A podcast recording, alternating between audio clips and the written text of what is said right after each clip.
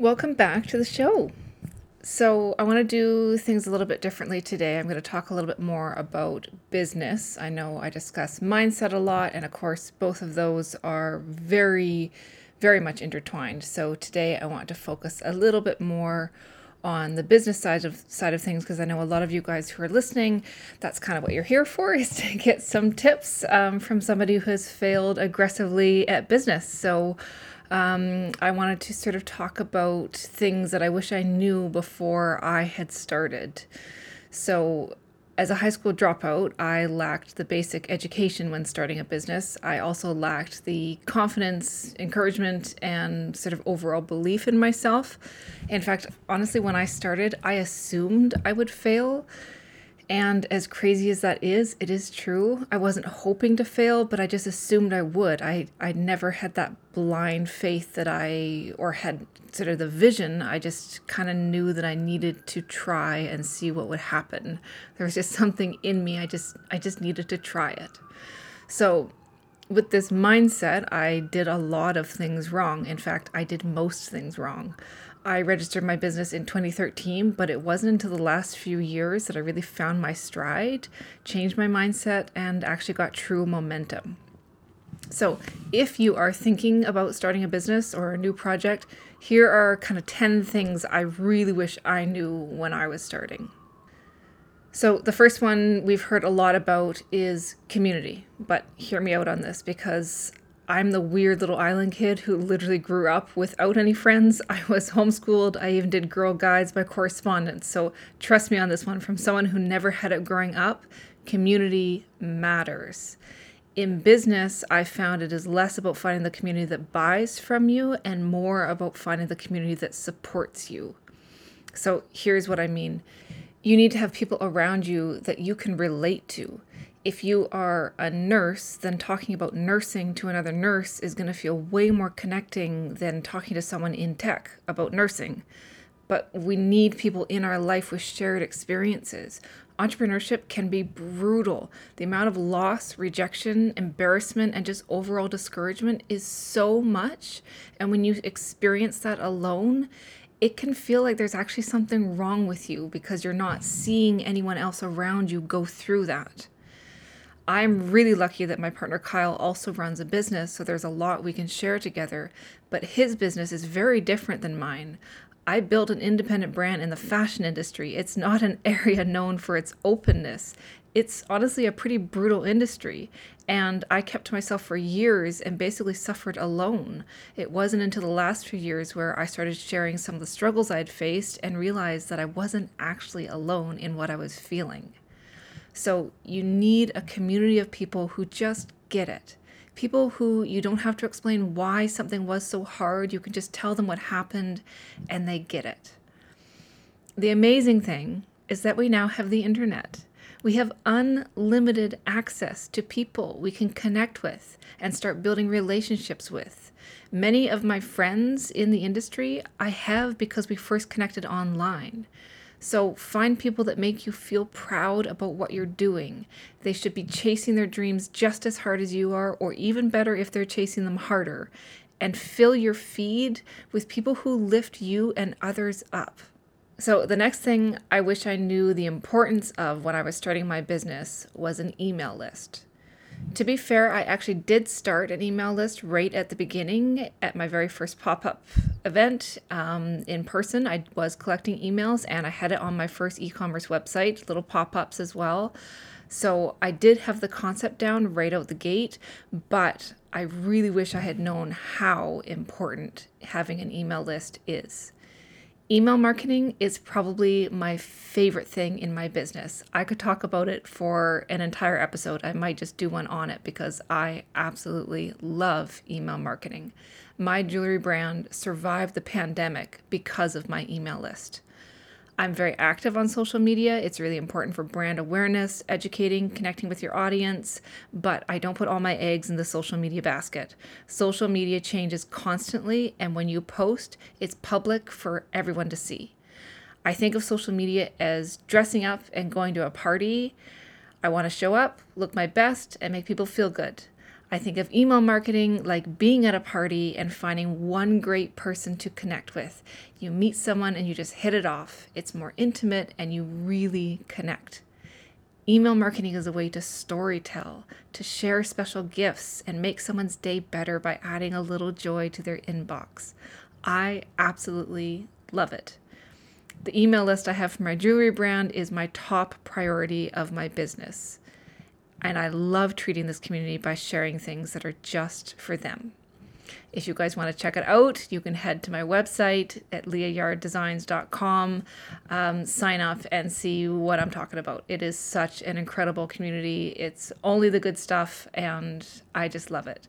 So, to me, the email list of a brand is the true essence of it again, I could go on and on and on about email marketing, but i am just going to save that for another episode. So if you are interested in hearing more about that, stay tuned. Okay, moving on. The third thing I wish I had known was really something I wish I had done. I wish I had been more open to feedback. This one is hard because no one wants to look stupid I spent a lot of my life trying my hardest not to look stupid. But the thing is, this is just an ego thing. Now, I don't know if knowing that will help you, but it helped me take it less personally. Feedback is crucial. And I've lost tens of thousands of dollars by not looking for it and not listening to it. Every time I launch a new product, I think it's great. I honestly don't launch anything that I don't love, but there have been times when I have launched something that I think is great, but it doesn't sell. And even though it doesn't sell, I keep pushing it instead of focusing on what does sell and what my customers are actually asking for. And I know this will sound obvious to a lot of people, but design is so subjective and it takes so much work to get a design right that sometimes having the time investment makes it hard to accept the idea that it just isn't going to sell. I feel like sometimes it kind of blinds you. So I wish I had not only been more open to feedback, but that I had actively searched for it. It's really one of the best ways to get better and to figure out what you should be selling. I'm often wrong about a design, and I just have to let it go and move on to the next. The key here is to be taking outside information and improving. That's how you progress in business. Okay, number four is kind of tied into this. So you have to read and learn because I lacked in the education department, I didn't think much about the practical side of learning and getting educated in business. I will say reading is only half of it. You have to start implementing what you are learning, and with that comes a lot of failure, which is really the best way to learn. But exposing yourself to ideas from people who have already done it, learn from the experts, try new ideas. Every day I walk to the jewelry studio, I am listening to either a business or a personal development podcast. I have a rule if I'm walking alone, I have to be learning. And along with that, I always have a book on the go. So, same thing, that will either be finance, business, or personal development. And this is just a little side note I didn't start reading until my 30s. I have a really fixed mindset, and because I struggled so much with school, I honestly didn't believe I could read until my 30s. This wasn't true, but I had this belief that I was just incapable. And this is why it is so important that we push ourselves to learn and grow, because I could have easily gone another decade without picking up a book. Okay, number five. Now, this one relates to business and life. This is a fairly new concept to me, and it has already 100% changed my life. And I owe this idea to Tom Bilyeu of Impact Theory. If you guys haven't listened to this podcast or watch or watch his YouTube channel, I honestly cannot recommend it enough. This guy has changed my life. So, what I have learned from Tom, which I have implemented in my life and business, is this belief I am 100% responsible. It is a brutal belief. Taking responsibility for everything the highs and the lows is hard. I have made so many mistakes in my business, and many of them I felt were out of my control, and that I could even argue to say that they were out of my control. But this belief and choosing to take responsibility and be accountable is incredibly powerful. Here's a story that will make your stomach flip. there was a year in my business when I spent $100,000 and I made $80,000. It was a very difficult year. Everything that seemed to go wrong, that kind of could go wrong, went wrong. I had product launches that flopped, partnerships that fell through. I got stuck with the wrong product line that had been shipped. It was just a mess of a year. And it felt like all of this was out of my control and that all of this was happening to me and to my business. And maybe some of it was. But I can look back at that year and think, wow, I really fucked up. I didn't manage what I was investing in well. I didn't manage the money well. I didn't manage the people I was working with well. I didn't manage my expectations or reactions well. I can look back and take responsibility for that loss. And that was a huge loss $100,000? I spent $100,000 I made 80. I mean, it's just insane. And so when I look back and kind of just looking over all of the failures, it actually set me up for a much better following year even though I had gotten myself into financial trouble, I was actually in a better place to make more progress because I had owned up and learned from my mistakes instead of just blaming everything else that, you know, quote unquote, wasn't up to me or in within my control. So I get that this belief is pretty extreme and it might be hard to fully get there, but just start noticing where you can start taking responsibility because as soon as it's all your fault, that means you have control. And that means anything you want is up to you. It's both terrifying and liberating. Okay, the sixth thing I wish I had known before starting my business was that you have to start before you feel ready. I have three things I want you to know that will help drill this in. The first thing is this every single thing I have done in my business that I waited to do, I regretted not doing earlier. That is the truth. There isn't one thing that I waited to do that I wish I hadn't started earlier on. And the other thing is this you won't ever feel ready for the things you need to do. The only way to become ready is to start. And lastly, you have to start before you're ready because the opportunity might not be there for you yet. I have an example for this, and this is this is fresh in my mind because it just happened to me this week. So I had been putting something off for a long time because I didn't feel ready. I can't say what it is yet, but I was applying to be part of a big opportunity, and this week I didn't feel ready, but I knew I had to just get my application in. So I did it. It felt scary, and I did it and I got a confirmation that my application was received and that due to the volume of entries, I won't hear back until November 2023. like, you guys, it is fall 2022 right now. So imagine if I had applied earlier, I would be that much higher up in the queue. And now imagine if I kept waiting, right? Because I might not feel quite ready right now, but I guarantee I will be so ready by November 2023. So remember to start before you're ready because by the time you feel like you're at the right place, it doesn't mean the opportunity will line up, but you won't know until you start. Okay, so something else I wish I had known. I think this is number seven now. So you have to get to know yourself. If you're going to start a business, start something big, you have to be willing to learn some uncomfortable things about yourself your weaknesses and triggers will be exposed. If you're going to be an entrepreneur, these things will be exposed. But this can be a very empowering experience if you lean into it. At the beginning, I did not. I really tried to hide my weaknesses, and so I never got any better at the things that I needed to get better at in my business. So here's a little rundown of the things I suck at. I'm terrible at sales numbers, time management, problem solving, handling rejection, and focus. These are all very important skills.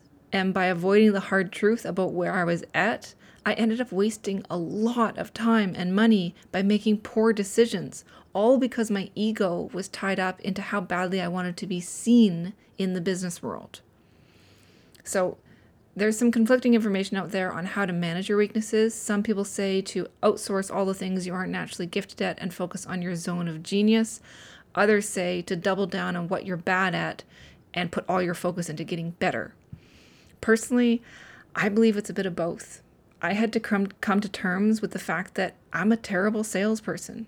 Seriously, I suck at sales. I even had a sales job for three years and I never seemed to get any better. And I ended up kind of just being the host of the organization instead of a salesperson because I was good at greeting people. I just could never close a deal. I'm very introverted and I excel more so behind the scenes. So this is sort of where my focus goes. But since I own a brand that sells a product, I still need to make sales. So I got a sales rep. This support helps me grow my business, but it also helps me gain more confidence in my brand, which makes me a better salesperson. I still have a lot of work to do, but alleviating some of the pressure helped sort of free up space for me to actually get better because when you're desperate, I just I don't think that's the right way to learn in sales anyways. So, I definitely don't think you should outsource for every single weakness. It's sort of more about figuring out what you aren't good at, getting additional support if it helps you to get to your end goal and helps you get better, but still learning to get better along the way. Sales is still a skill I must get better at. So, the next thing is that not everyone will support you. When I started my business, I assumed everyone in my close life would rally around me and celebrate my idea. And I had quite the opposite happen. close family told me it was a bad idea. One family member said it would be irresponsible for them to encourage the idea because they had such little faith in it working out. I was devastated. And honestly, that statement still, it's got sting to it. But I learned something so incredibly important through that pain. We're not actually entitled to anyone's support. This is hard because we want to believe that, you know, our best friend or spouse or parents will always cheer us on, but we're not actually entitled to that. Now, I definitely don't think these people who are close to you should be trying to tear you down, but we have to remember that when we decide to do something big and risky, like starting a business, that's a terrifying idea to most people. And everyone has their own triggers. So if you have people in your family who have unhealthy views on money and you tell them you're going to risk all your savings by starting a business, that's going to be a trigger for them. The idea might sound overwhelming, and their reaction in trying to save you from what they can only see as financial devastation is to scare you off the idea. So, when you make big decisions in your life, remember that not everyone has processed this decision in the same way that you have. And when you announce it, you will likely see other people's baggage come up. So, the good thing about this is that it does help prepare you. I am so grateful that I didn't have a soft, comfy, encouraging support group when I started. I wouldn't have worked as hard, honestly. I wouldn't have been as prepared for things when it all went wrong and when I got rejected. There was so much doubt in me right at the beginning that when I started to hear all of the no's, which are inevitable, they didn't surprise me quite as much. So, you're not entitled to anyone's support.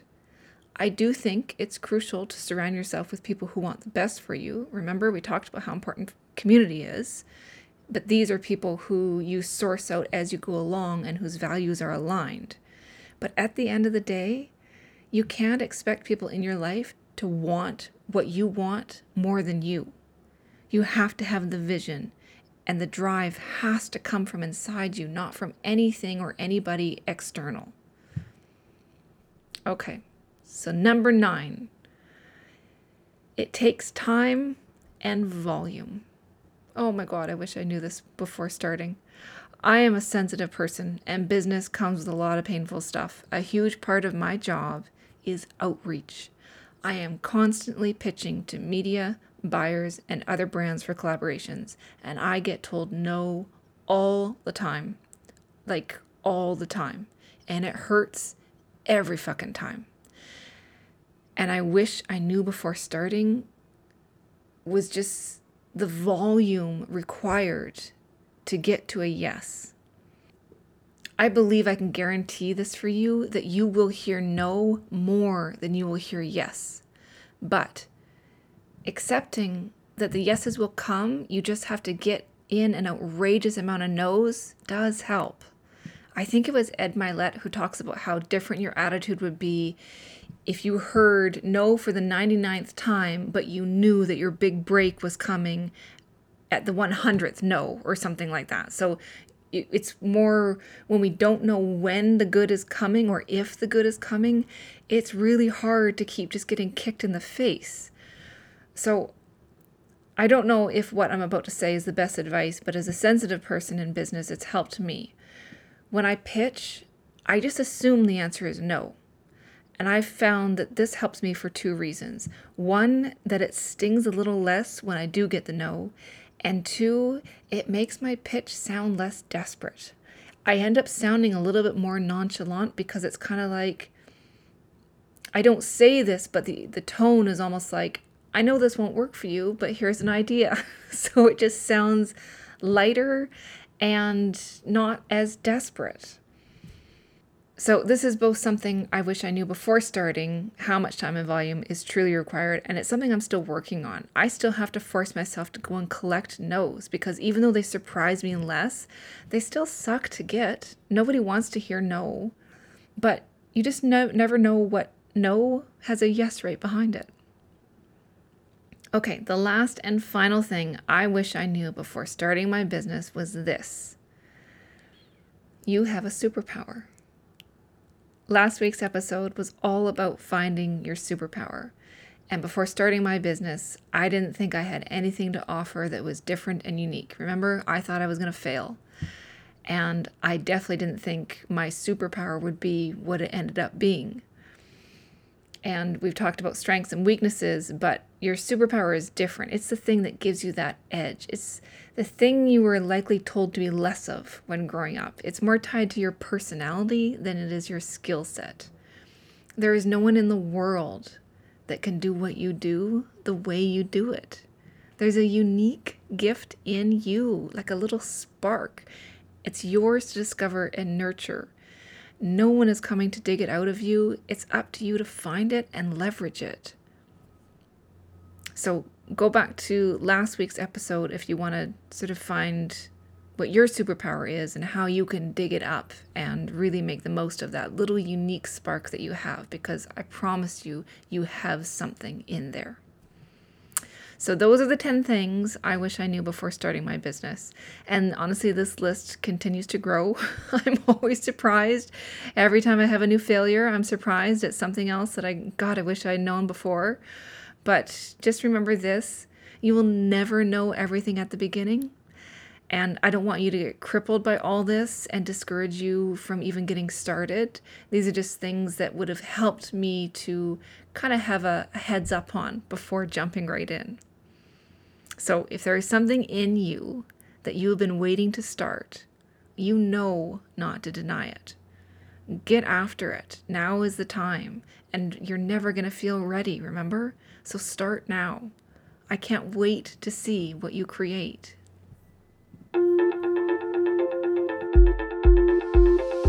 Thank you so much for being here. I really hope this episode gave you a boost of encouragement to follow your own path, even if it's a little unruly or has a few more weeds than you expected. I would love if you could share this with somebody important to you. We never know who needs a boost. If you'd like to learn more, you can find me at www.leahyard.com. And if you want to see a little more behind the scenes, you can connect with me on Instagram at Leah Yard. And now I will leave you with this. We all have more in common than we do not. Be kind when you can, judge less, less often, and never, ever underestimate your own potential. I'll see you next week.